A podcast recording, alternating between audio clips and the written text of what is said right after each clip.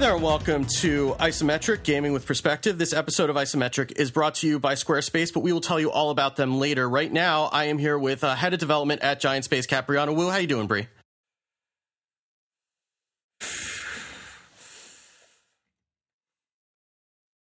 That good, eh? Do it! Do it! Do it!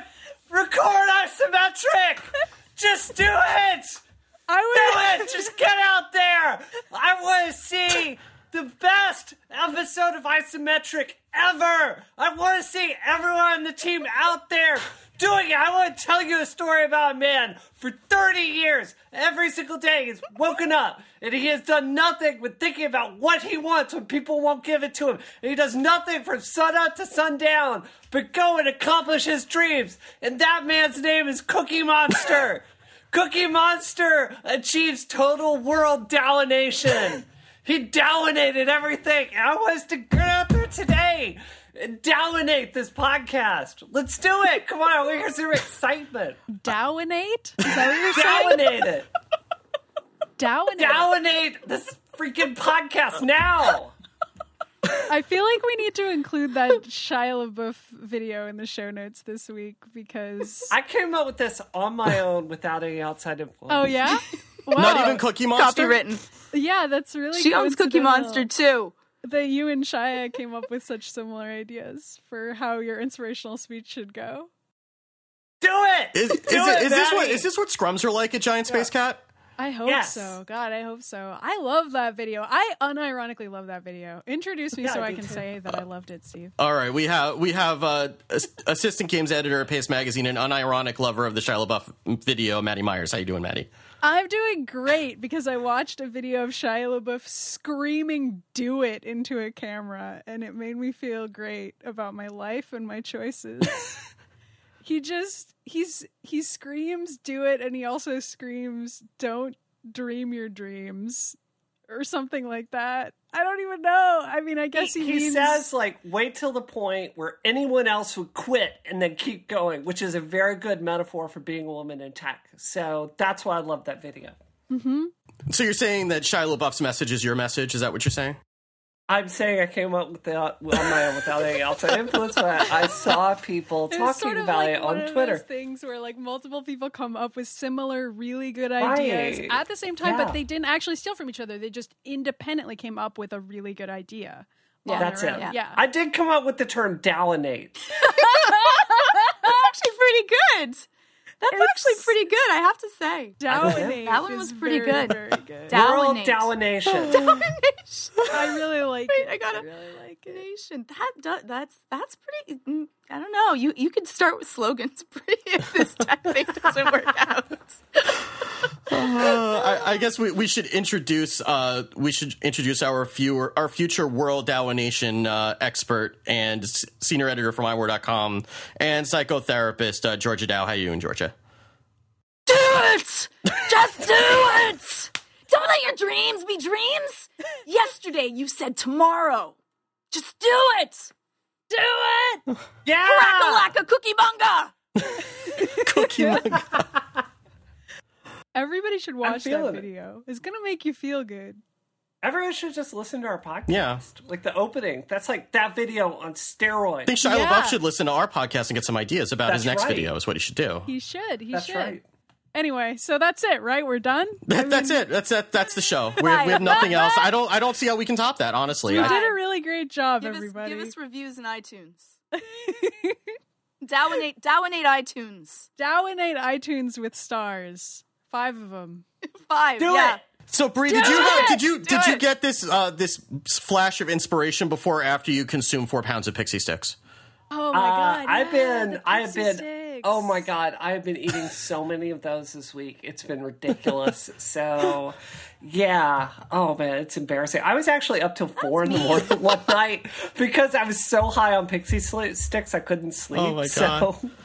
You're you're just mm-hmm, pixie mm-hmm. stick trolling me. I, like after like I, I can't get any, and then you ate them all. yeah, that's right. Well, I got them to give them to you, and then I was like, nope. You really could have just shipped them.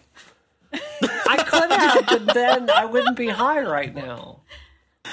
I'm just thinking of that episode of The Simpsons where they just drink the syrup from the slushy machine and then they go on like this vision quest. That's what I envision Brie playing Destiny at like four o'clock in the morning, going on That's like pretty- going on like a walkabout in her mind on on all the pixie stick dust. That's pretty much my life. That's that's accurate. All right, should we should we talk about video games? What do you think? I say go for it. I say let's seize the day. Follow your dreams, Steve. Do it. Uh, so before we talk for 16 hours about Splatoon, um, we got one email that that we wanted to answer on the air. Um, so we got this email from Tony, who says he has a question specifically for Bree. Uh, what do you think about Shia LaBeouf? No. Um, I don't understand how the designs for the female characters in the Batman Arkham games can draw so much ire, but the designs of the female characters in Bayonetta and Mortal Kombat don't. Could you please explain that to me? And, and this is coming after um, I made the mistake of bringing up Arkham Knight at the end of last show, and then we went on a, on a bit of a tangent about Poison Ivy's costume. Also, this guy's targeting Brie when I'm pretty sure I complained about it just as much. So thanks, dude. Thanks for noticing. Whatever. Maybe he can't tell our voices apart. No one can. We're we're like twins, Maddie. Yeah. We're like very cynical twins. Um so I think I think it really comes down to the the artist's intent.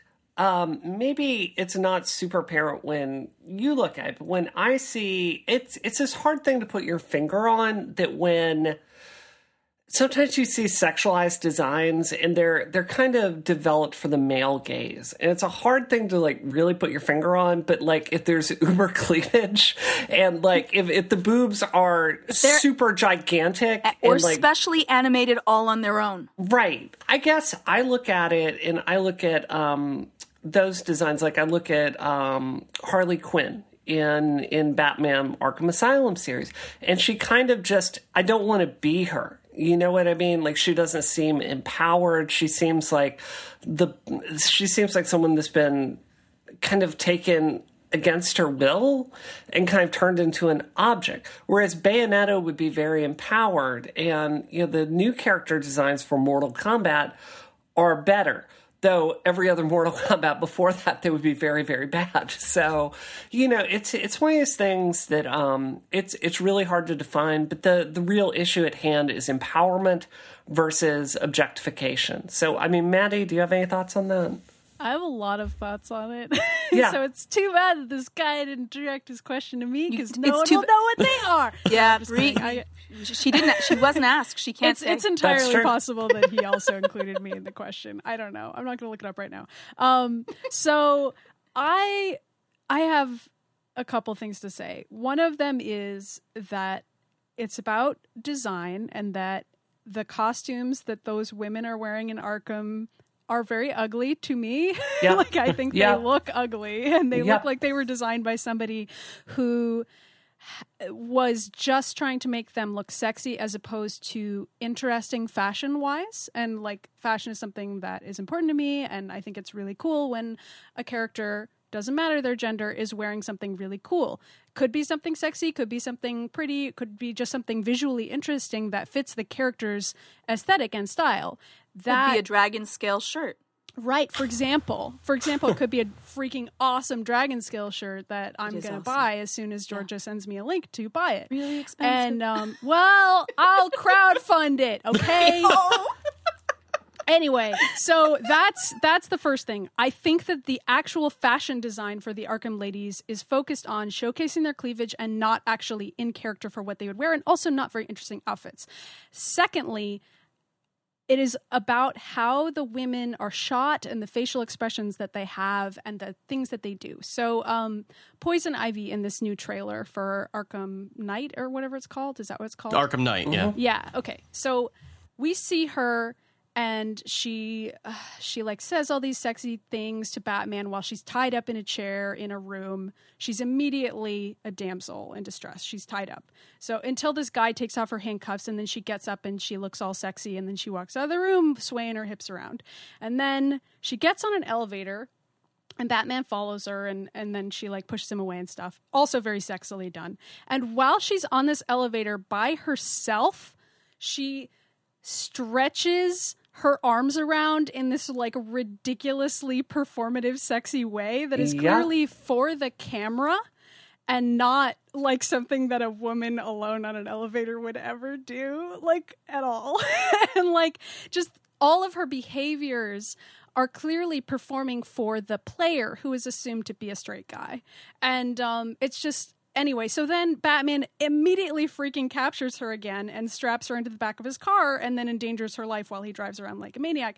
And um, so she goes from being tied up at the beginning of this trailer to being tied up at the end of it. and it ends with her going into police custody. So, like, everything about the way that she's framed in this trailer is about her as an object of conquest, sexual conquest. And, like, even when she's by herself, she's still presented as an object for the player to consume. And, like, I just the difference between that and Bayonetta is huge, and the fact that I have to keep explaining that to people is bonkers to me because like Bayonetta is all about rejecting everybody who comes onto her, and like she behaves in a sexy way, but like in she you're playing as her and she's never kidnapped and like her sexuality is her own. You know what i mean? It's not something Yeah. that the player is supposed to possess.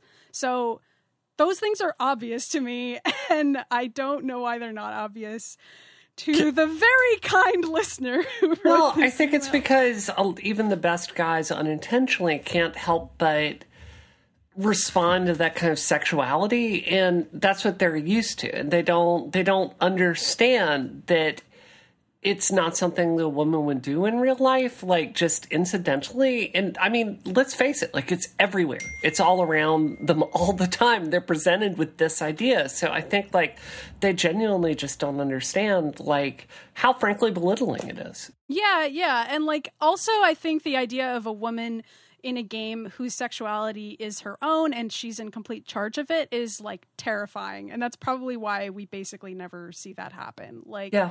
women are either completely don't date anybody in the game or they're damsels and they're like supposed to be possessed in some way or whatever. Like Bayonetta is one of the only exceptions ever where like she is sexy but only to Camilla and like to no one else. So she's like a very specific fetish, but she's also like the character that you play as, which is very unusual. Yeah, that's that's a real difference. So I mean, there like, we go. some There we go. problems There we go. Bayonetta. Right. I'll I'll reassure this listener like the Bayonetta is not perfect, but that's why it's different. Yeah. That's I, all. I mean, is it? I, I will take it. I, I always hesitate to jump into these conversations because I know I can throw my foot Well, but real real far down my throat. But Steve, you're an expert on female sexuality, aren't you? I, I mean, I guess is is it just put it trying to put it into you know pig and bunny man speak? Is it the difference between dressing a character dressing to make herself feel sexy as opposed to a character dressing to appear sexy to someone else? Is that the difference? Uh, kind of, but like they're all fictional characters, right? So you kind of have to remember, like, this isn't a case where we're looking at real pictures of real women who chose their outfit for the day and then we're being judgmental jerks about it. Right. Like, this is like a character who was designed for someone's consumption. Yeah. And like, all we can really do is analyze the way that that character is presented. Like, we look at the outfit that's chosen, the camera angles, and the facial expressions, and like, Poison Ivy even moves her neck in like a slow rotating way. Like, all of these things are intended to be sexy. Like, How about her for costume? I mean, she's I- wearing like a top and panties, and that's Yeah. it. And it's it's kind of it's gross, you know, to be honest. So, Yeah, and it's not like a cool outfit. Like, Right. I, I don't know. I don't know. I, I'm just I'm just trying to I'm trying to make it simpler because like I'll, I'll tell you as a guy like a lot of the stuff that you're describing is stuff that would not occur to me without oh you Oh pointing God. it out. Well, wow. Yeah, but you oh my god, I can't even imagine that. Oh my god. No, I, I mean, in all seriousness, like it's the kind of thing that you would have to, you wouldn't be paying attention to in the same way as a guy. So get freaking women on the Arkham I team. no, Like, I'm not saying. Yeah. I'm not saying that you're not. I'm not agreeing with you 100. percent And if there was a woman designing it, it would be a lot different. I'm just. I'm trying to help you know the listener. You know, figure out No, I know. what the And, like, difference is. Yeah. When I'm watching this trailer, I like immediately notice every single thing that Exactly. Poison Ivy does that like no one would do, and I can't not see it. I couldn't even watch it. It was so insulting. I, I have to say this, and yeah, I don't want to like derail the whole show with talking about this one question, which I thought would be a two minute thing. But like, look, I have spent an entire lifetime. Like, if you hand me a 0.3 millimeter pencil, I can draw you a gorgeous replica of Sailor Moon style anime because that's all I I drew forever. And I can draw women really, really well.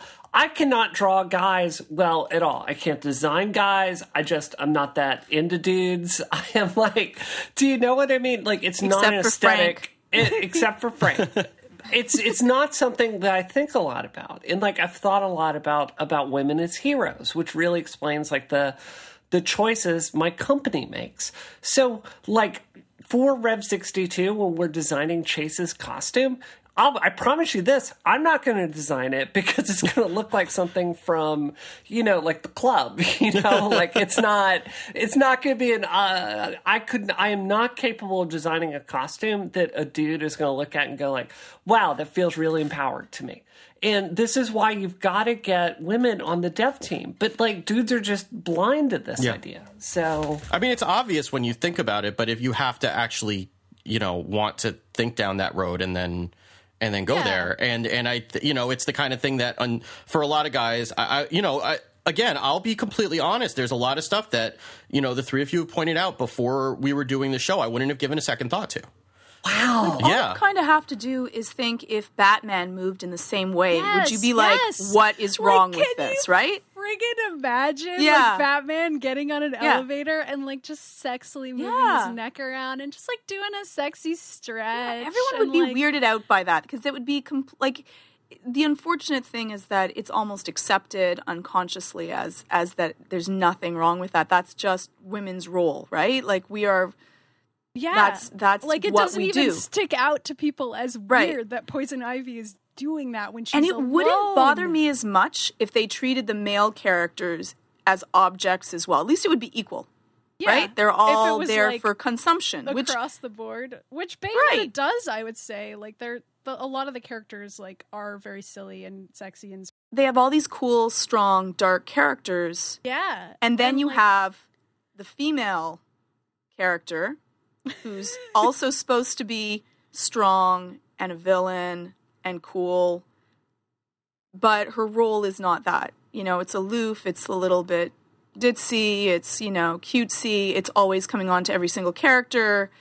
Eh, I mean, Poison Ivy has a very troubling background too. Like they they originally designed her to be a straw feminist, and you know she's an eco terrorist, and you know she hates men in the in the comic book, and like she is like this straw feminist ideal that the powerful male character comes along and like you know puts in her place and brings her to justice. So like the portrayal of Poison Ivy is long, long, long been problematic. As is Harley Quinn, by the way, who's this character is in an abusive relationship, mm-hmm. And like they don't even portray her as empowered half the time. They they portray her as a victim who stays in this abusive relationship, who is the butt of the joke. Then on top of that, they sex the frack out of her, making her like I saw this this I, I had this tweet that really went viral. Like looking at her costume, her boobs are out, she's wearing like a, a costume, like a corset. It just looks terrible. It's tacky.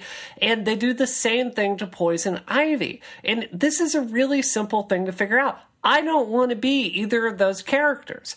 I want to be like the Harley Quinn is a is an empowerment fantasy when she's kind of portrayed as this this character who is kind of just had enough and is just expressing herself in her merry way the way that she wants. Same thing with Poison Ivy. And they're gleeful empowerment fantasies, but they're so often taken from the core of this character, which is appealing, into this thing that's just an object for men. And it's degrading and it's gross and it's insulting. Yeah, and just one more thing. Like there have been comics about Poison Ivy and Harley that we referenced on the show very briefly that where people have reclaimed their original Yeah. incarnations and rewritten them as I would say excellent characters. Yep. And like those are the versions of Harley and Ivy that I would have loved to see this game pursue. Like personality wise and frankly get a different costume designer, please. Like Yeah. and um so both of those uh, and this is a universe this game is universe where the joker is gone so okay like we don't get to see harley break up with him and come into her own like you know happens in the comics but in this, at least, we could potentially see a version of Harley where she's like shaking off having been in an abusive relationship in a realistic and cool way. But instead, I, based on this trailer, Ivy doesn't look or act the way that I would have expected her to based on how she has advanced to be in the comics. So I don't see what hope there is for Harley. And there's also sometimes implications of a potential uh, lesbian relationship between the two of them. And like that would have been interesting for the game to explore because Harley's single now. But they obviously aren't going to do that unless it was a sexed up version of it. So basically, like this is just disappointment after disappointment for me. And I, yeah, I, I don't know. I was going to say the other thing that really bothers me about the way that they play up that lesbian angle for them, which by the way I love. Yeah, when they actually are implied to be dating in the comics, like look up those pages because there's some of the excellent, most excellent Harley stories. But the problem is very frequently they play that up for um, this sexualization of lesbian things. It's Yeah. very, very problematic in our society. And this is something I think they do really well with the Batwoman comic, where you see her with with girlfriends, but it's not like let's linger on this, let's stare at this. It's it's more about the emotion between those two characters. So they play up this like sexual tension between them, like a laugh, and very often they do it for the male gaze as well, which is a whole nother level of problem. So again, the question here is what is the artist's intention? Because the intention comes through. If the intention is to say something that's like sexually titillating for the reader, that is wrong and that is disrespectful to lesbian women. It's It is it's it's exploitive. It's just gross. If the idea is to portray someone that might like finally be coming out of the closet, someone that might find a better relationship, someone coming to terms with their bisexual identity, when we have bisexual erasure everywhere, um, that is empowering and awesome. And that is what Maddie and I are responding to. Yeah. Yeah. Sorry, this was the longest topic ever. Everyone should also read the Batwoman comic because it's really freaking good. Okay, I'm done. I'm done. But the Georgia, Batmobile, looked, the? Batmobile looks really cool in that game, though. Batmobile did look really cool, which is making it worse because now I want to play the game, but I know I'm going to be disappointed. Oh, whatever. I, I was going to say exactly that, though, that usually when they play up the lesbian relationship, it's for the exact same reason. It Yeah. isn't about empowerment. It isn't about, you know, being able to make your own freedom of choice with who you care to love. Um, it, it is just the same reason why they have her in little undies and a sweater. Yeah. It, it's it's just gross. It's gross. All right, so why don't we talk about something happier? Please. Let's talk about the most empowering game for women I've played in forever. Let's talk about it. Yeah. Do it. Have we? Okay, so let's let's just take a poll. So Georgia, I don't. You, we haven't gotten you Don't- to buy don't Wii make me cry. Yet. Don't make me cry. Go buy Wii U already. Please buy one. 'Cause it's a, it is a Just good do it. video Game. Do it. Make your dreams come true. Everyone else is out there playing a Wii, and you sit there and tell yourself you'll do it tomorrow. Just do it.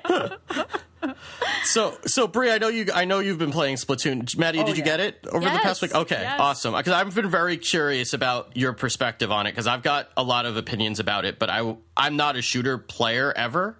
So Oh, man. I'm really curious as to what you think of it. So I, I don't think we need to introduce Splatoon at this point. I think we've talked about it enough. I talked about it um, when we did when I did the global test fire a couple weeks ago. So it came out last Friday, and I I'll go so far to say it's the best game to come out this year, Oh yeah, easily. by far. Um, yeah. It's awesome. and and I've been playing it. Every member of my family has been has played Splatoon and enjoyed it, which is not a small feat. But I, I want to hear your. I already talked about a couple weeks ago, like what what I thought of it. I want to hear what you guys thought of it, and what your your impressions of the game are. I, I think this game is a masterpiece. I think is a masterpiece on every single level. Um, yeah, I feel like we've talked a lot about uh, gender stuff, so I'm going to leave that aside for the moment and say, just say, like, this universe treats men and women completely equally.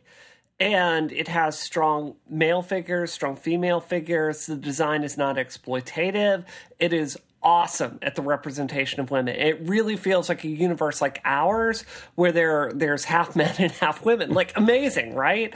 So And um, like female gamer tags and stuff. Like right. people actually playing well, we can get into that, but there's no voice Sure. chat. So. There's no voice chat, which is okay. This game is brilliant. They fixed the first person shooter. And I've been playing a lot of Destiny lately.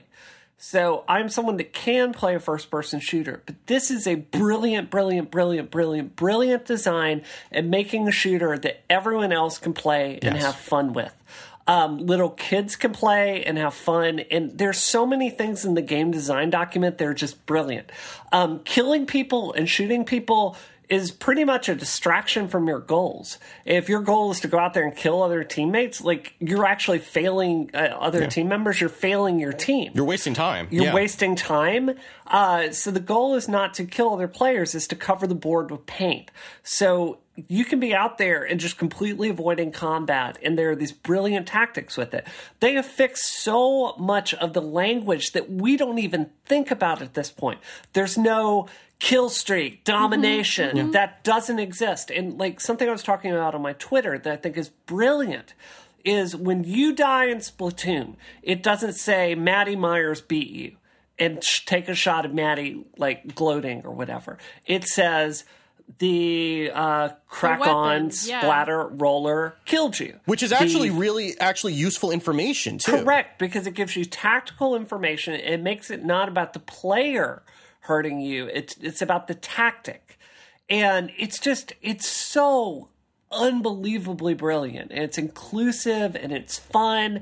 The level up mechanics are done, and I'll, I'll let someone else talk about. It. I've got to say this. I, after playing this game, went back and read the reviews from Ars Technica oh, and Oh, yeah. other publications I've got a million thoughts about that Ars Technica review. because some of them are written by people I know, so I'm not going to call out names here. But I think it speaks to just how stupid and myopic our industry is. That you have a game design that is freaking brilliant. It's a game for the rest of us. And it takes all this over testosteronated garbage and pushes it to the side and makes decisions so everyone else can play. And what are these same game bros that are supposed to be professionally reviewing it, what are their complaints? They compare it to like freaking Destiny, Halo, Call of Duty playlist features that they want. They complain about voice chat not being in the game because they're men and they have no idea how horrible voice chat is for the other half of the population. So they're sitting there and they're critiquing it and they so miss the point in such a fundamental way that it's just like massive facepalm. It speaks to the utter need for diversity in our industry. You can have a freaking masterpiece made by Nintendo, and like they don't get it. They don't understand why it's good, and it really makes me mad. Yeah, I mean, what I said on Twitter when I was reading this and then playing the game, and this came out before the game, so I kind of held off until I played it, is that it's very clear who reviewed the game as its own entity and who reviewed it as Nintendo shooter. Because if you review it as a shooter, then yeah, it's not the same as a shooter. But if you review it on its own terms, it is a brilliant piece of. I mean, I mean, you know, granted, I'm a Nintendo fanboy, so whatever. But uh, you know, even that not with, notwithstanding, it's a brilliant piece of game design, and I really don't understand what they wanted. I mean, you you also get into a little bit of the way that a game reviewer plays the game versus the way that somebody like me would play the game where a lot of the complaints that I saw about the game were that the, the Ars Technica review in particular s- called it unfinished because of the amount of content. and because it Ah! lau- because it launched with four maps and it ranked mode was was still locked away. And if you're a reviewer and you're poop socking the game and you're playing it for 30 hours straight, yeah, those maps will probably get boring because they only have two of them and they rotate out, rotate out every couple of hours. If you're, you know, if you're playing it for an hour a night or you're you're switching off with somebody else or you're playing it with kids, nobody cares. And those those maps really have not gotten boring. They expanded them the next week, Steve. Yeah, There's and- tons of maps now. Well, that's It's- that's it too. oh. Is that you know Friday they were those reviews came out and Monday they had a new map and a new weapon, and, and Right. it's it's unfair I think to compare a, a game like this that doesn't have as much content as you might like to something like.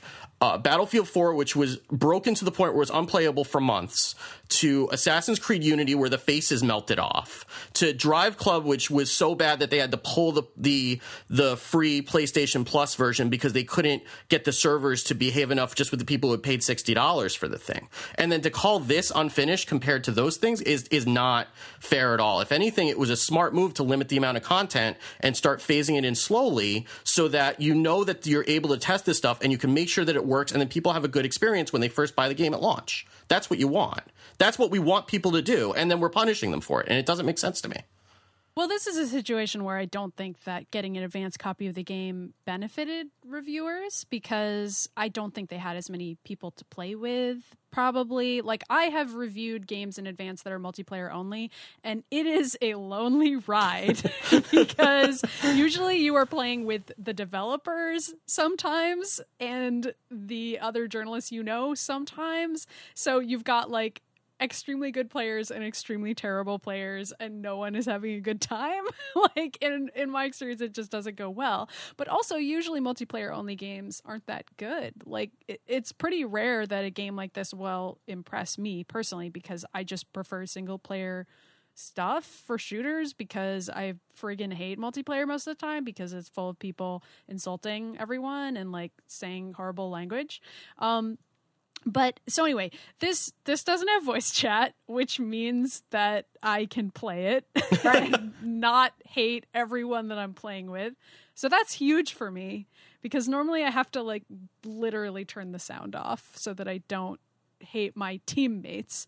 Um and yeah, so I I do feel kind of bad for this Ars Technica guy who probably was not playing with any of his friends and was probably feeling really sorry for himself. I don't know. That's not an excuse for some of the things that he wrote in this review that make absolutely no sense to me. Like the fact that it sounds like he's complaining that basically making kill streaks and basically killing people a lot in the game doesn't matter in this game. Like like that was the tone that I got from at least the first half of this review is that he's basically like I'm confused. I don't get why killing people doesn't matter. And it's like, well that's actually not the point of the game. And maybe that wasn't super obvious to him when there weren't as many players. I don't know. Or maybe he was playing against developers. I don't know his situation. But um playing this game with friends is incredible and playing it with strangers is also incredible. I I've done both and I really enjoy both and I I don't know. And like I was saying it's so rare for me to see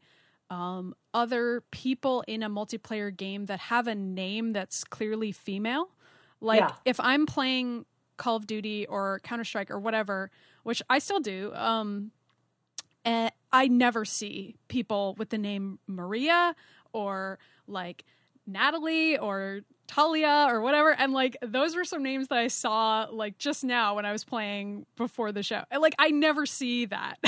like I just don't.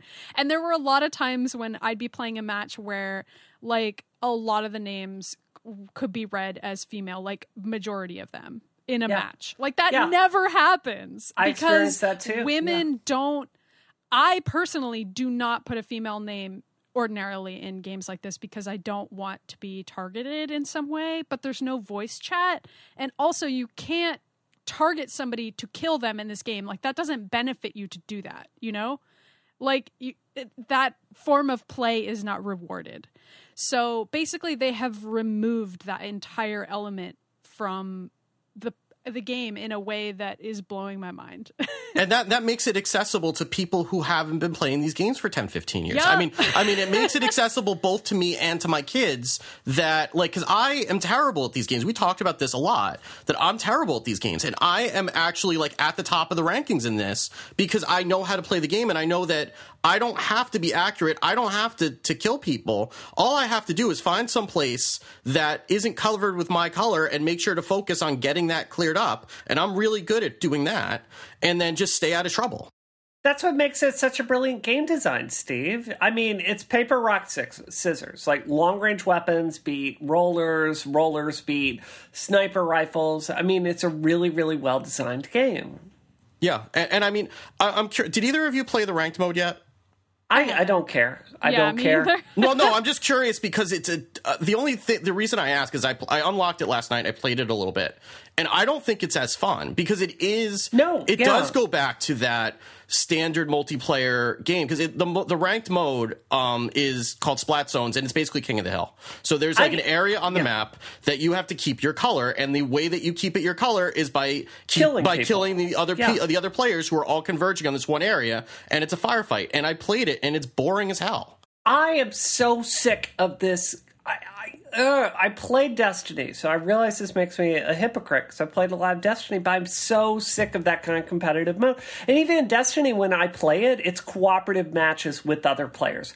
I don't care about deathmatch anymore, and that's what's frustrating about ranked modes. Is it introduces this competition, kill people, like hold down an area, slaughter people thing that I just don't give a frack about. You know, I think it's a bad fit for it. And what I enjoy about Splatoon, like Georgia, you talk a lot. Something I've noticed about your psychological makeup is you really value stress-free experiences.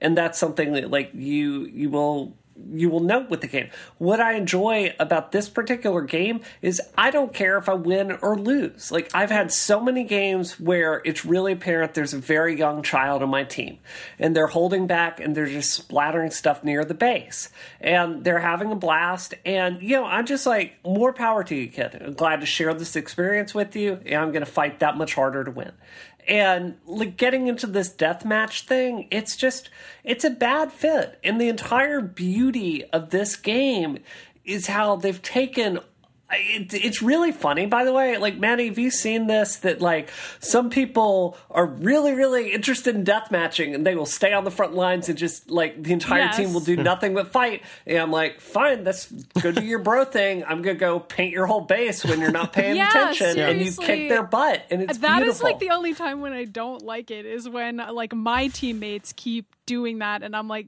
we need to paint everybody. Yeah. like Yeah. we need to get back to back to back to painting.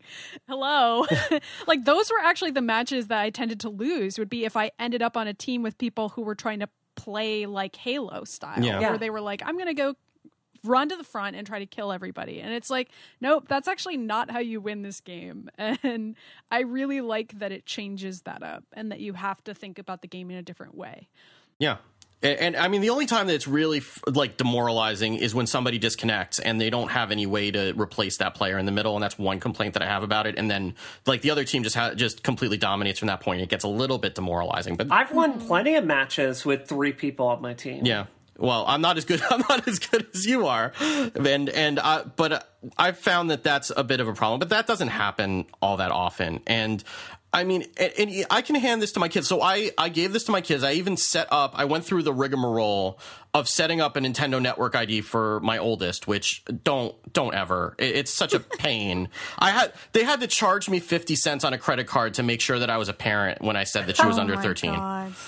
And I'm just like, it, it took me like five minutes. She's like, Daddy, when can I play? When can I play? I'm sorry, I'm putting in my credit card number for some reason. But so I set that up for her, and I have no problem giving my eight year old and my six year old uh, uh, the the thing and letting them play online, which I would never ever do in any other shooter, game. in a shooter. in a shooter, no less. But even any online game, forget it. No way, you're not getting online. But here, I don't mind. I, I gave it to them with the motion controls. That that Ars Technica one complaints about the motion controls. We've never had a problem with them, and they they do better with them playing with the motion controls than they do than they did with the twin sticks. It took a little bit of time, and I what I said when I first handed it to her is, don't give your six year old motion controls if you have motion sickness, because you'll you'll you'll be in for a rough ride. But it's uh you know, and there's sometimes I have to get them out of trouble and stuff like that. But th- other than them still pointing down all the time, which I think is probably from them playing Skylanders a lot and them being used to seeing the character from that angle and not being used to the fact that they have to look at the character from behind instead of from above.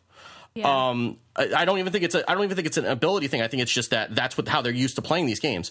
But you know, I gave them the paint roller, and they're off to the races, and they're they're happy as clams, and that's all they need is the paint roller. They'll go and roll paint, and they're completely happy, and they can play a game like this. I couldn't imagine giving them any other game like this. I haven't tried Garden Warfare.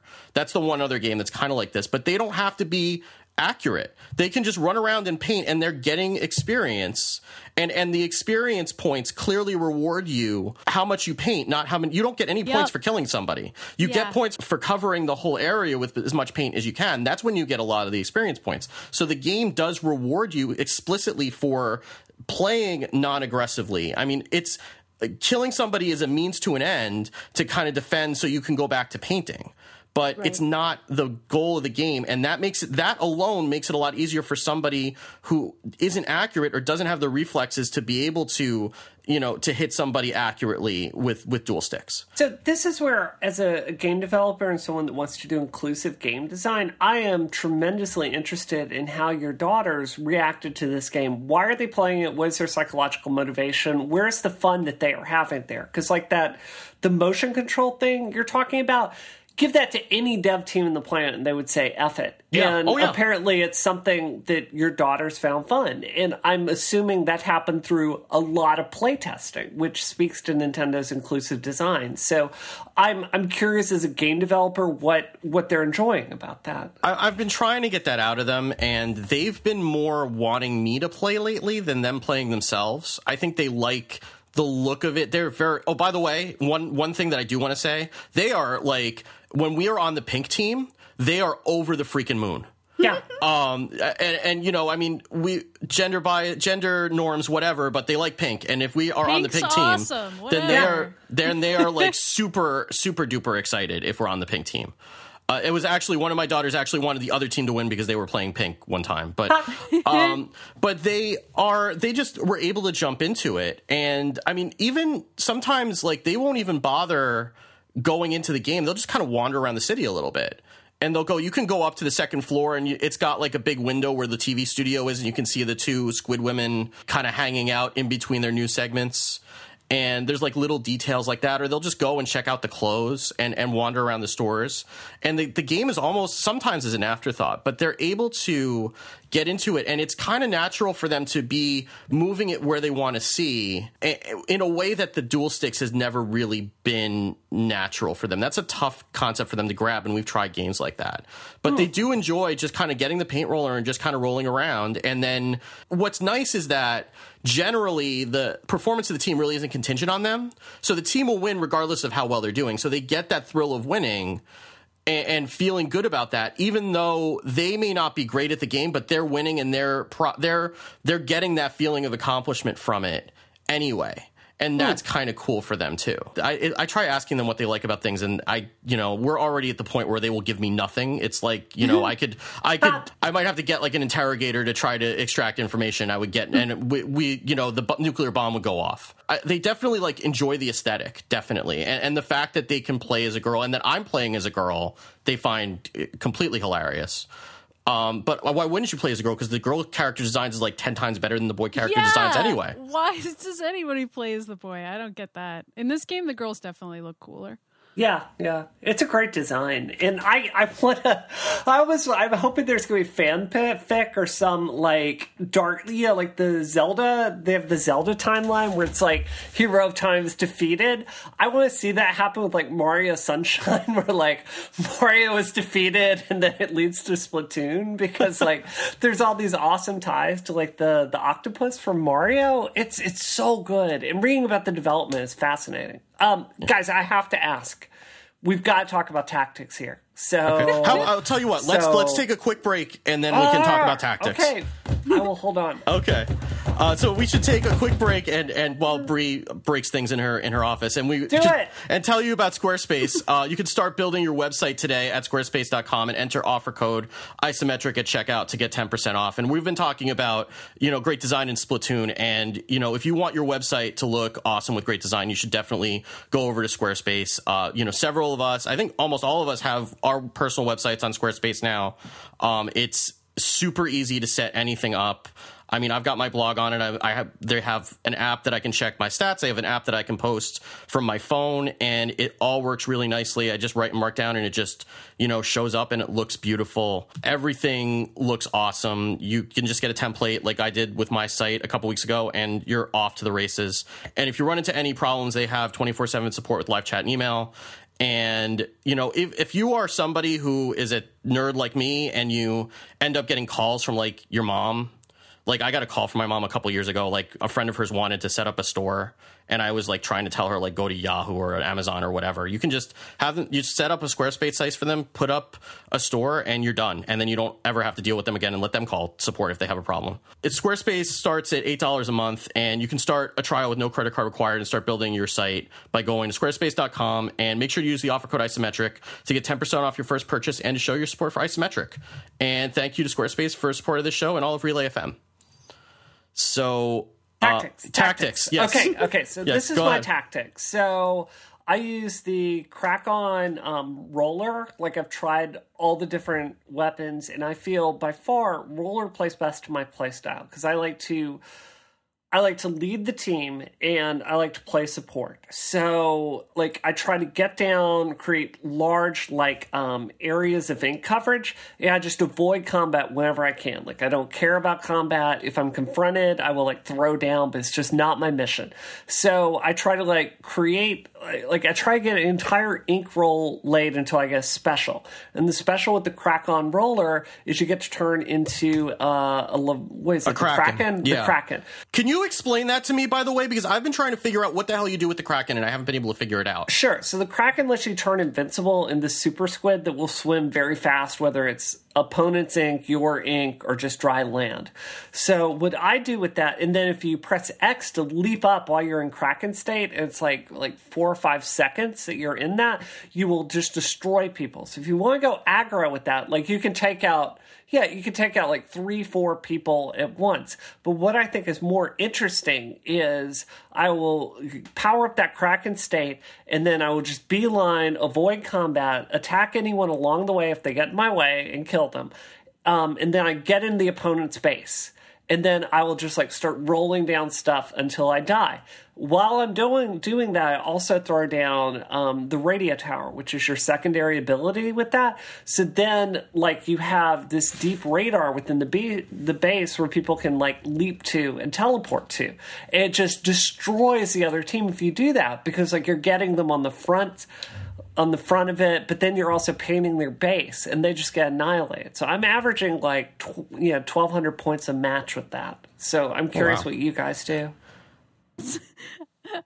what? Why are you laughing at me, I'm Maddie laughing Myers? because you already like have hacked this life hacked this game, and I'm like, I don't know, I don't know. I'm just playing it, having a good time.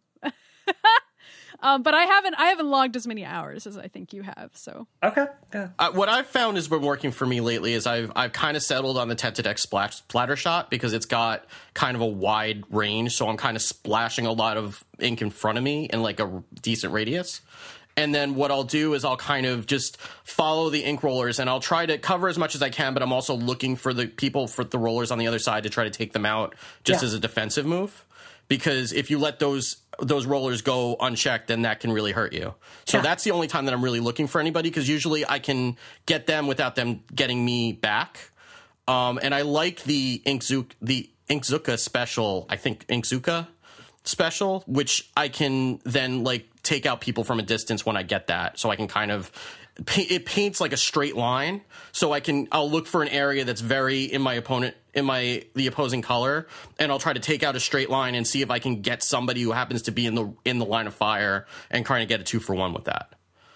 But uh, that's that's I've I've used the paint roller too, and I like the paint roller. I haven't found that any of the other weapons really work for me because if it's anything that has a lower rate of fire and is any like more precise, then I don't do nearly as well.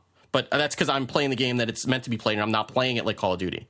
So well, yeah. Fantastic. Yeah. I mean, Yeah. none of us are. I don't know. I'm really not playing this like Call of Duty.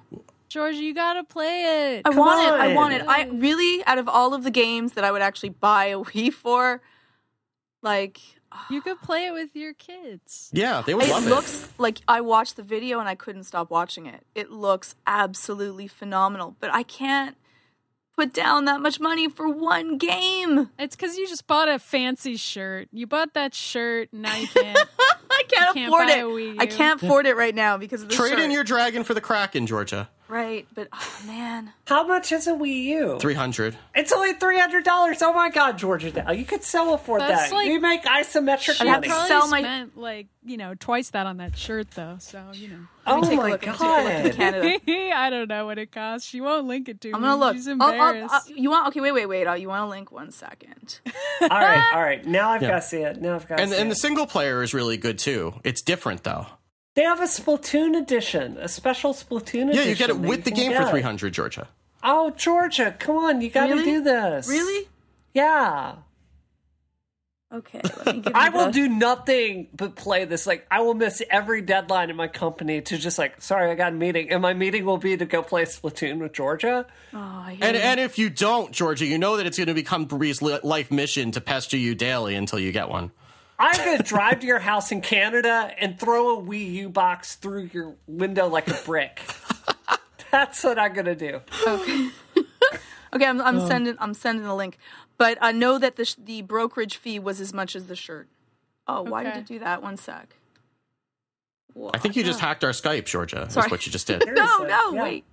I don't know yeah, Georgia's gives me trying some to sort of destroy weirdness. because she's jealous that we all have this game and she doesn't have I it. am. I am. It's not even a maybe. Can't you just sell some of your kids' stuff until you have 300? Can't you sell your kids? You could do that in Canada, right? I, I, I. pr- pr- You I could know. sell me your cool shirt. That's not. it. I'll pay three hundred dollars for it. Are you pasting it? I don't see. I the am. I'm looking for it. I'm trying. I don't know why it This doesn't. This is give me- taking forever. I don't know if this shirt even exists. Oh Seriously? no, no. I think Georgia photoshopped There. it. No, Okay. there it is. There it is. And then double that because. you know, Okay. Yeah. All right. Double it for brokerage That's and then not shipping that and much. handling. Oh my god! Uh, it's not. A, it's not. They only have one size left, though. Uh, Mm, this is- I'm gonna find this on eBay. I could alter it. It is. It is like in the end, that's what you're spending on the shirt. Okay. I understand. For So me, now maybe it's not basically- the same in, in the U.S. That was where it was to Canada. Maybe you won't get. I couldn't believe it when I saw how much they were gonna, like they would not UPS. I hate UPS. They wouldn't give it to me without paying. Like I wonder if I could get that taken in soon enough to like go do my thing in Dublin with that, Ooh. which is going to be an inspirational it came. speech. It by came the in way. in like five Yeah. days. Hmm, no, it's not enough. Well, maybe. You could wear it with a belt. I mean, Yeah, I want to get like a really cool dress for Dublin because like they're flying me in to give a really inspirational speech. So I've got to look inspirational, and I think like Dragon Mail is really Yeah. inspirational. Yeah, Hello. yeah. All right, all right. So, let's talk so about Splatoon. Yeah. Did you? So, so I guess did you like it? This game is uh, terrible, and you should not. yeah, buy it. no one should ever get it's it. It's completely unfinished. It doesn't even run. That makes Yeah. me feel a little better. It's not cute at all. It's definitely not the cutest game ever. I, I think it's so interesting. Like, Maddie, I, I, I just have to hit it again. Like, I think this game, because it makes choices to treat women completely equally in this game. And like the the girl, it's exactly what we're talking about. Like you see the girl inkling on the front of the box, and you can imagine yourself as her. Like she's an aspirational figure. She's coolly designed, she has attitude, she has spunk, she has a mischievous look on her face, and she's completely part of the game world. She's not a girlfriend, she's not a damsel in distress, she's not a sex object. I mean, she is just a person. And then like with the side characters in the game, they don't have like one girl, it's like half men and half women for all the characters around that world there in the shop and sending on quests. And it's it's I think it really shows because I've noticed that when I play it, it's equally women that are playing matches along with me. And, you know, if anything, the Inkling girl is more common than the Inkling boy. So I just, I think that there's so much to learn from this game. It's been a smash hit. The sales, like if you look at the sales charts, like with Amazon and things like that, it's done super well. Nintendo's put out statements saying it's been like beyond their their optimistic projections of it. Yeah, I think it really shows that like people will buy. You'll have a new audience if you create a new kind of game. Something Kim Swift said at my panel at PAX. Um, I think about this all the time so we were talking a lot about inclusion. And look, I don't have any particular affinity for kids, but she said something that I've been thinking a lot about. And that is like being inclusive can also mean inclusive design for children. And making things inclusive for them too. And I don't think everything needs to be kid safe, but I certainly think it's something to think about when you're designing a game. So I, I don't know. I just think I think this is I think this is a piece of game design that should be studied. I think it is a, a system of character choices that should be studied. I think it is marketing that should be studied, and I think this is by far my game of the year. There's this is the drum that I've been beating lately, which is that you can have a family friendly game that is not necessarily for kids. And I think this is exhibit A, B, C, X, Y, and Z of that because this is a game that is fun for me as an adult and is fun for all of us as adults. But I can also hand to my six year old and she can play and she can have a good time too. And even right. if she doesn't want to play, I can play it with her in the room and not have to worry about what she's going to see. So I can still play it and I can buy it myself and know that I'm going to have the time to play it because I can play it with her in the room. And yeah. that's so rare now. Like the only games that kids can play right now that are being made by any AAA studios come with a thousand dollars worth of toys that you have to put onto a portal in order to in order to play it. And this is like one of the, I mean this has amiibos, but it amiibos are not like a main part of the game like something like Skylanders or like even Legos getting into that now. And and this is the kind of game like I said at the time it being rated E10 was huge and I think it, I still think that because it's a game that my kids can play, I can play, mm-hmm. and that means that it's opening you up to more people. Like I wouldn't like again, like I saw some some articles saying, well, this has you know an upper limit because of the number of Wii U's that are sold. I think this is going to sell a lot of Wii U's, honestly. Oh, absolutely. This is going to get around at at schools. This this would sell. I never wanted to get a Wii U because I had the Wii. I enjoyed the games but it wasn't something that like you know, there's some games that just captivate you and you want to play with the family or you want to play with friends and you can play it whether you have family over whether you're having a get together and you don't have to worry. Um, and it, just reminds me of like playing bomberman and like i still will play bomberman. It's just such a great fun game where you have strategy and it's cute but you're still like you know i'm gonna get you and like this game you can do exactly the same thing and that's wonderful. And an adult adult game does not have to be graphic or gross or crude or rude. It it still deals with the, the, the you know you play it you know because of strategy. Yeah, I mean, like my six year old's not going to come up with that like Terminator Terminator level strategic thinking that Bree talked about a few minutes ago. That's why you're going to play against them because you can beat them still, right? And one day you won't be able to. right, they're already beating me at Mario Kart, but it's right. Um, but but I mean, that's the kind of thing that like Bree can go down to that like you know you know stone cold killer you know level of strategy and play that and and, you know she and dominate. And my kids can play it and just run around and, and paint stuff and both of them are having just the same amount of fun. And that's really so hard to find now that you have a game that can appeal to that large of a range of people. And right. i think that this is I, I, hope that this is super successful because I really would love for this to be a, a, something that gets copied un- instead of like the Toys to Life thing or like a 17 Call of Duty and Assassin's Creed clones. Like I would love for this to be the model that a lot of companies copy. Well, what the part that I'd like them to copy is not to just like recreate the game. Well, no, yeah, no, no. I would rather that they copy the attitude of it, which is to think about an existing genre in a different way, and that is a hard thing to copy. But that's why the game is successful. And I mean, I'm sure we're going to see some copycat versions of it because that's what happens. But um, I I just hope they realize why why it's good. Like it's a little bit more than just the fact that it's paint and you know looks a certain way. It's it's also just like the design overall and like the look of the characters and the world that's been created and all that other stuff. no, Maddie, I really agree with you. It's like that is what the lesson of Splatoon doesn't need to be like to make some clones that are a bunch of um like uh, capture territory games. It's to look at existing genres and to ask yourself what underlying assumptions have we been making that are going to push potential players away? In the case of first person shooters, it's the hyper competitiveness, it's the blood, it's um, killing as the primary game mechanic, and it's, um, frankly, it's machismo. And uh, like things like voice chat, toxic player culture. So they looked at all of that and they they kind of took a step back and figured out a way to make a more inclusive game. So maybe do this with fighting games. Maybe do this like uh, with MOBAs. I mean, look at these different genres and figure out what fun you can take from them by like frankly removing the stuff that's not so fun for everyone else. Yeah. I'm just so sick of games always being the same. Yeah. Like I, I would love I love creative games. Like I look for indie games that are just different or strange or will challenge the way that I think. And we need more games like that. yeah. it's nice to have a game that's just fun. You know what I mean? Like the, a game that isn't like super dark and super grim and and super serious. Like I was I, I was going through I got this app called Short which goes through and finds like really short articles from your your pocket or Instapaper queues and I apparently pocket and Instapaper where articles just go to die for me.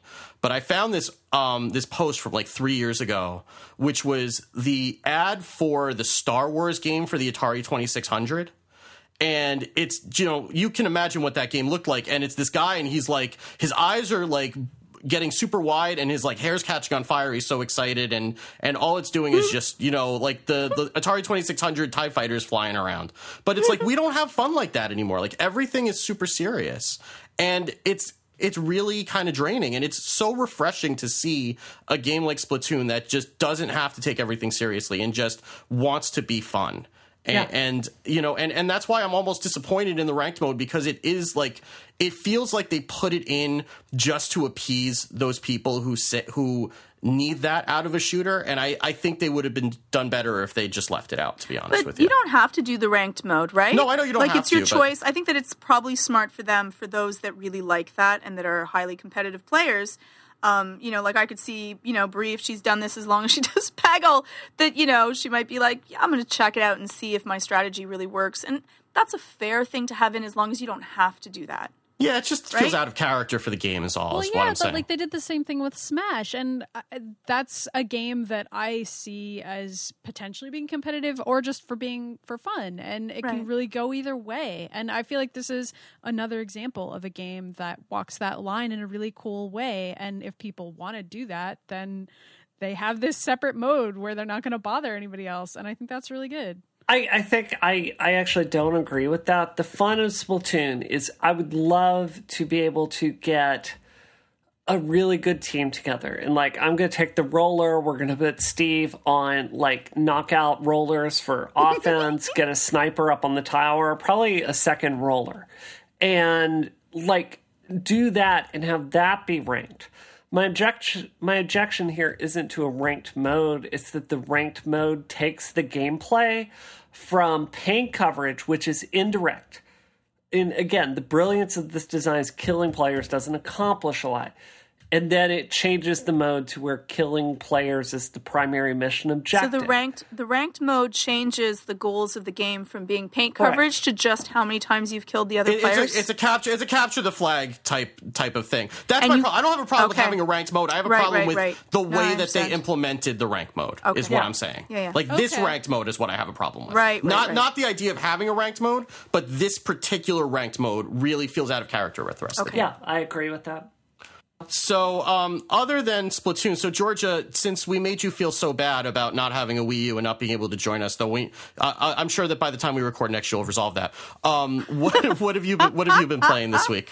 So, um, I tried this indie game, and from the first look of it, I thought I wasn't gonna like it. It's Ongaku. How do you spell that? Ongaku. O N G A K U. Ongaku. Okay. Ongaku. And it's a rhythm game where it is similar to like playing Guitar Hero, where you press certain buttons to hit the music li- line, and your paint coverage. I couldn't do pl- Splatoon, but I was doing when you hit the right the right notes that come towards you, you end up covering with paint. You paint a background, and if you miss, and the song goes nicely. And if you miss a note, you get a, a little clear splotch of paint where you can't paint over um, which is cool because the reinforcement was that. And at first, when I started playing it, I'm like, I'm gonna hate this game. I'm like, ah, I don't know, I'm gonna hate it. I, it was a really fun game. Like, it wasn't amazingly fun, but it was really cute. I just kept on playing it. It it kind of put me into this like Zen mode as I'm like painting and trying to get the rhythm right and the songs going, and I'm busy painting the background while I do it, and it was kind of cool. Okay, awesome. Is it is it PC or is it just or is it Mac also? It's on it's on Steam. okay. Yeah, so it's for PC. Okay, awesome. So, uh, Bree, have you been playing? Well, I guess you've been playing Destiny, right? You've been playing Oh, anything? yeah. You want to talk Oh, about yeah. that, or Uh, guys, I, I need an intervention. I need one of you to come to my house and take away the Destiny disc and just snap it. Just get it and just snap it. Just do it right in front of my face. Um, because, like, I know this game is bad. I beat the original content over the weekend. I kept playing. I just leveled up my light to level 22 before this podcast. I'm probably going to go play it until I can go to bed tonight. I know this game is bad. I know that I'm wasting my life like leveling up this gear. I know that the expansions are mediocre. And yet I'm playing this game and I don't understand it. I do have to say this like multiplayer games I tend to like um, is like the Mass Effect 3 multiplayer I really liked because it was a cooperative mode. And what I like about Destiny is I don't have to do the Crucible or play other players. I can just do cooperative fire team things with other players, which I do enjoy. Um, let's see, the other game that I played a lot of is Splatoon. Um, and the other game I want to talk about is Geometry Wars 3, which um, I kind of passed when it first came out. It came over to iPhone. And holy God, guys, like I have said so many times in like professional forums that any iOS game that has two joysticks is automatically a failure. And like I actually had to call this team up to like interview them for my Mac Life column this week Wow. because the controls are so good that I want to understand more about how they nailed them. Um, it is, and this is what was amazing to me because I was playing it after I got back from um, was I, I went somewhere this weekend. this Self-conference? conference, self conference. Um, yeah, I was playing that in the entire plane trip back, and I'm like, wow, this game is really really fun. I can't wait to get home and buy it on my PS4, and it will be even better. And what amazed me is I was actually better and faster at it and getting higher scores on my iPhone versus my PS4 which amazed me. I, I think it's because like the iPhone 6 Plus is like it's all in your face. You know, like it's taking up a wider range of your visual like sight. So I think like you have more situational awareness because of that. But um it's a really, really good game. It's not as good as Splatoon or Destiny, but it's still really, really fun. And the music is fantastic. So maybe they improved it for the iOS version? Because I remember being excited for it when it came out on PS4, and then reading reviews that it was not as good as the original, or the fir- or the or Geometry Wars 2. And so I passed on it, and then I saw it come out on the on the iOS store, and I think I still passed on it. So I might have to I might have to take a look at that. yeah. So so Maddie, what are you playing this week? Okay, so I've also been playing Geometry Wars 3 because it's really good. and so Bree just like said all the things I was going to say about it, but that's fine. Um I guess I would just say it's really addictive and if you want to stop playing it, then maybe you shouldn't even get it. I played it a lot and I when I should have been doing other things. And um yeah. Really? So I'm searching uh, for it now. that that was really fun and the music is incredibly good um Oh my god. there were some other things uh something that i i played for just like a little bit is um this match 3 game that's out for P- pc mac iphone everything it's called you must build a boat Oh yeah, I just bought that today too. i it's super fun and like i know that it's impossible What is that one called? you must build a boat It's a sequel to a game called 10 Million, which was also amazing. I did not play 10 million, but I have heard that it's really good. Uh, Yeah. So anyway, I, you don't need to have played it in order to play this one because I definitely didn't. Um, Which so- one's better? I don't know. Ask Steve, I guess. I'll, I'll tell I'll tell you next week. I literally bought it like two hours ago. So yeah. Okay, um. So it's it's it is a match three game, but you have to time the connections that you make according to what is else is happening on the screen. So like your little dude is running along the screen at the top, and like if he meets a certain kind of enemy, then you have to match three things of a type to beat that enemy.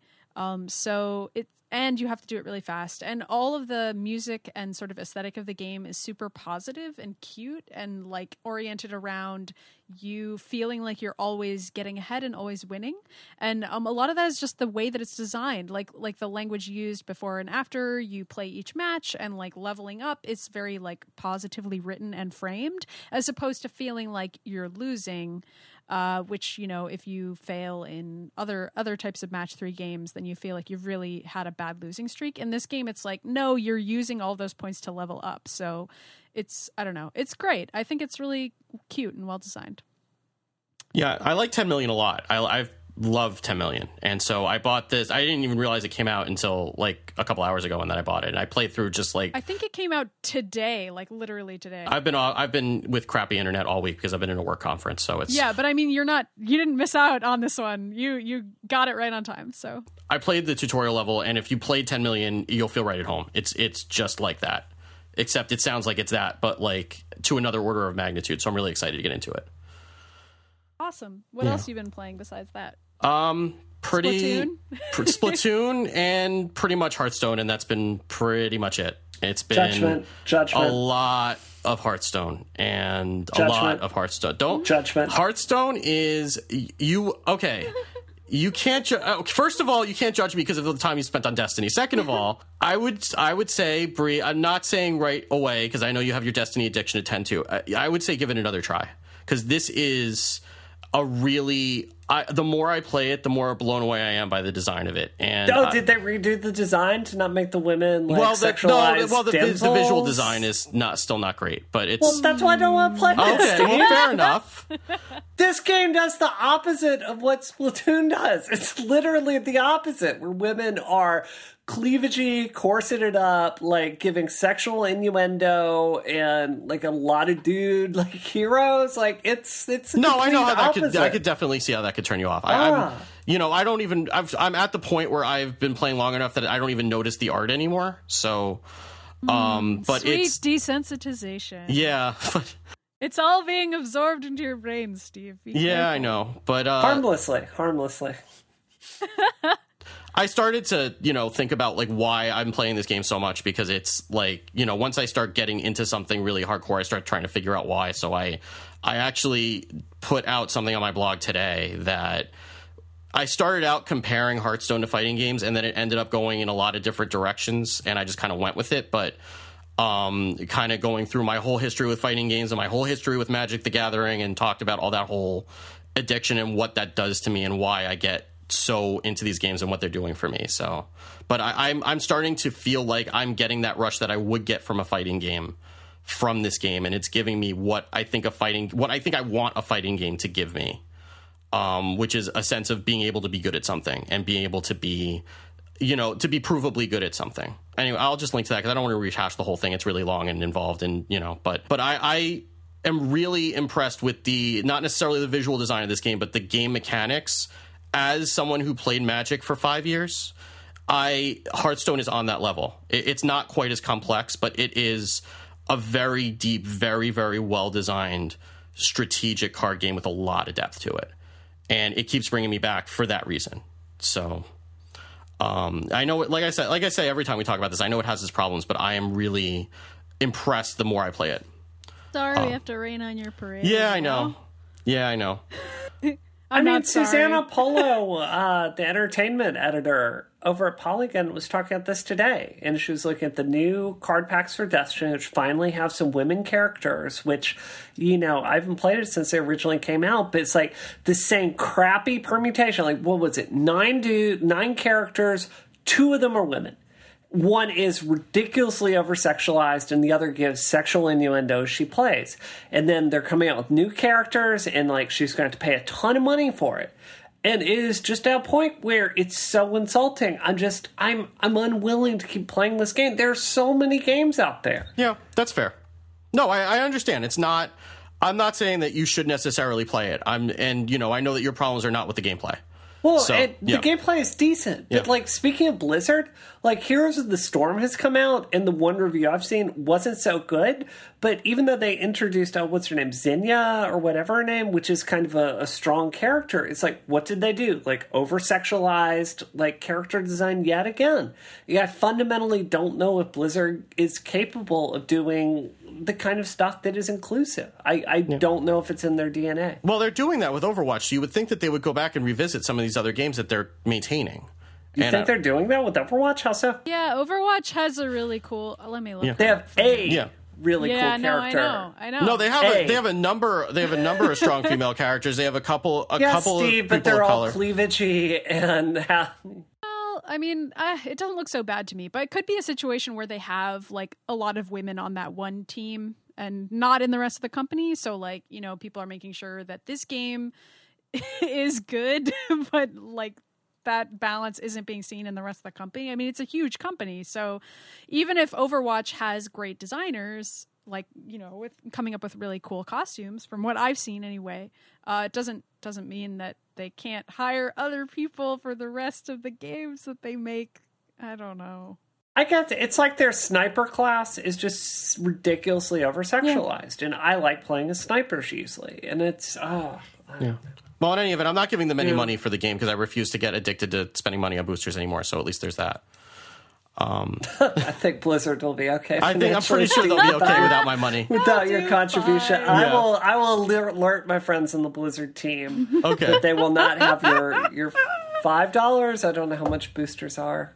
Ten dollars. It dollars. depends on how on how quickly you go down the rabbit hole. Anyway, we should move on to housekeeping and, and wrap it up. So, um, Bree, Bree, you had a couple of things that you wanted to uh, you wanted to highlight this week. Well, the one story we're going to link to this. We're not going to talk about my friend uh. Um, she did a really, really fantastic uh, post. She's been in the game development pretty field most of her life. She wrote a really great piece called "We Are Not Pegs," and it kind of talks about all the ways she's had to change who she is to kind of have a successful career in game development.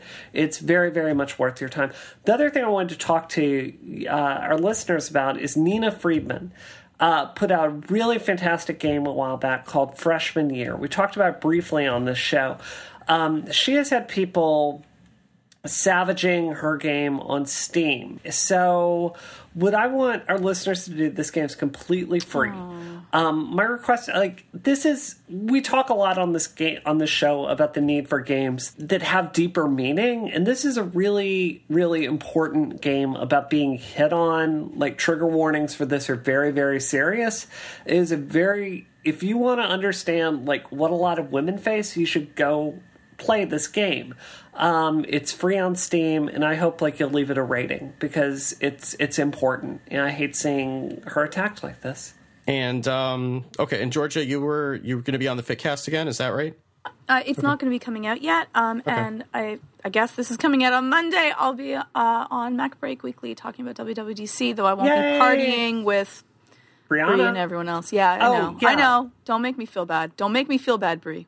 Yeah, uh, I will be I will be speaking very briefly at the uh, WWDC Girls Luncheon. I will be speaking at AltConf. I was stopping by Layers uh, for guest appearance, and um, yeah, so I'll be there all next week. And then I'm doing Inspire Fest in Dublin, which is going to be one of the biggest events I've ever done in my life. I'm preparing a really, really, really high quality um, presentation for that. And you know what they said to me is they said, Brianna, we're going to fly you out here.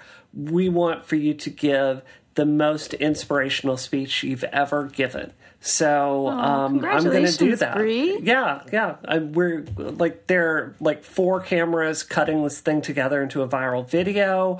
Professional hair and makeup teams. Um, they're bringing out journalists. It's it's really going to be something special. So Wow. Awesome. I'm looking forward to it. Well, I'm Yeah. glad you were able to get that top. Hopefully, it'll uh, it'll ship Yeah, in you time. gotta Yeah, get your yeah, I shirt hope in so, too. time. I hope That's like so, the too. most Yeah. important part It of your is- it presentation. is worth I don't It know is. what skirt I would wear with that. I guess I could wear like a black mini skirt, skirt, and then I got yeah. black milk um, shiny leggings, like with the wet look kind of Yeah. leggings. Yeah, that would be perfect. yeah. Or or just or just leggings. so like like I'm ordering mine, so now the three of us can wear all of our Yes. the next time we- Yes. we hang out.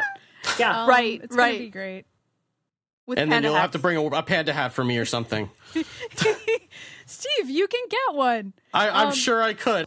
I think if we had a who wore it best, I would be at the bottom of that list. Fair Yeah. enough. Um, I think it's that Georgia's not in the United States. It's a classic. Yeah, Pixies Georgia, roast my shipping problem. was $7. Yeah, because the shipping was like Yeah. nothing. The Brokerage was eighty nine dollars. I don't even know what that means, but they're not going to make me Okay. pay it, whatever it is. I'm an American, and I just Okay, deserve okay. cool shirts. Canadian, Just crack fine. open your, your pixie stick and enjoy your free shipping. Oh yeah, freedom. Steve. That hurts, Steve. I'm sorry.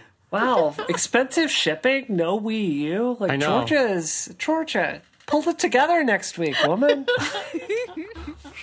Don't just Do dream, it! Don't just dream your dreams, Georgia. Yeah. Do it. Fair. I'm looking Yeah. forward to Georgia Dow Georgia Dow on Splatoon for 45 minutes next week. Awesome. Yay. Can't you just like take a an iPad from Rene and just sell it and then go get a Wii U?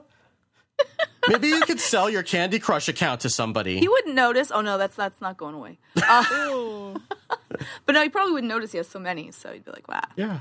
Yeah, you know, what's an iPad? He's probably, you know, he he's got an iPad for every room. He won't even notice Right, if you right, take one. right. Of course. Uh, well, anyway, you can uh, you can find the show notes for this show at every show at relay.fm slash isometric, or you can go to isometricshow.com. Uh, please do remember to rate and review the show on iTunes. That helps us out a ton, and we super appreciate all the fantastic reviews that you guys leave.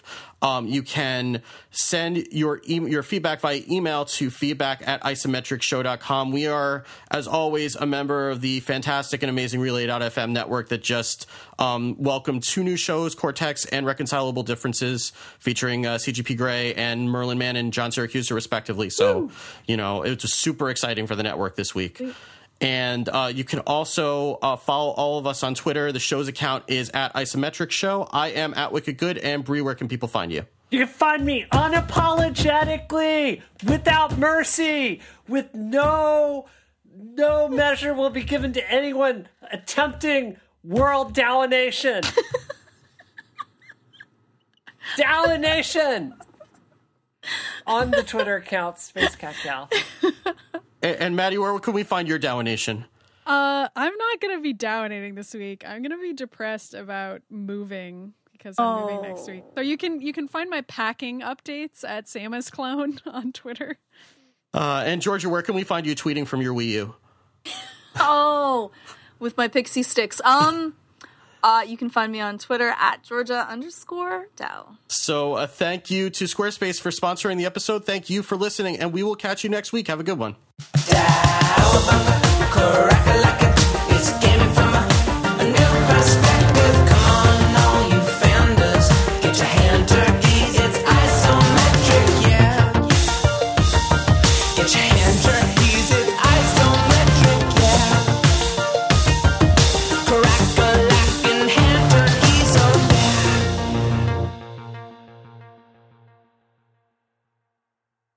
Change your name, your Twitter name to Georgia Domination. Do it. You can Do always it! change Make your your screen dreams. name. Everybody has to start saying Downation to Georgia now. Validation. Right, yeah. right. Georgia Domination. That's a better That that does have a ring to it. Tell Anthony to just change his name legally along with you. Yeah, I mean, really, I mean, that's the least he could do. You know, Uh, of course, that wouldn't bother him at all. Come on, how would a, a PT, a parent teacher conference go with that? Well, oh, Miss Domination. Oh, oh, I'm sorry, there are no problems. I meant to say, have a have a very After nice that, day. they have to say yes to everything. yeah, That's right. Right. You know, you, they don't want you to go all Dowabunga on them. You know, they're going to want to be able to resolve your issues and you know, make sure that your kids get A's. who you Right. is 2014. Oh, Domination is the future. is this the year Right. of the Dow Nation, like the year of Luigi? Yeah. That's yeah. right. Do it. Do it. I really hope that the rest of my apartment complex is like terrified that I've been screaming "Do it." What are they? What are they going to do? Kick you out? Uh, th- they can try. They can They- freaking they- try. I'm leaving anyway. My Yeah, neighbors Maddie, are horrible.